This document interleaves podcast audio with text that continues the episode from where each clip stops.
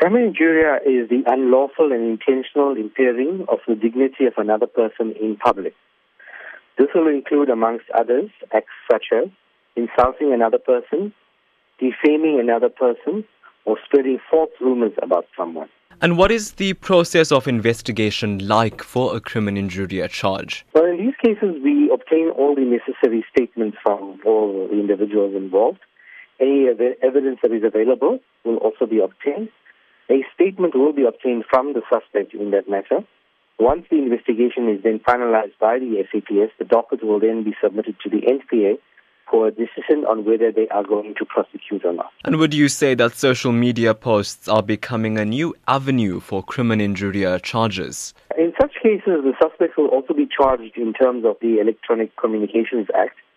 Um, without us studying all the crimen injuria cases uh, that we have on hand, I will not be able to tell you exactly to what extent social media posts contribute to cases of crimen injuria that is reported to police.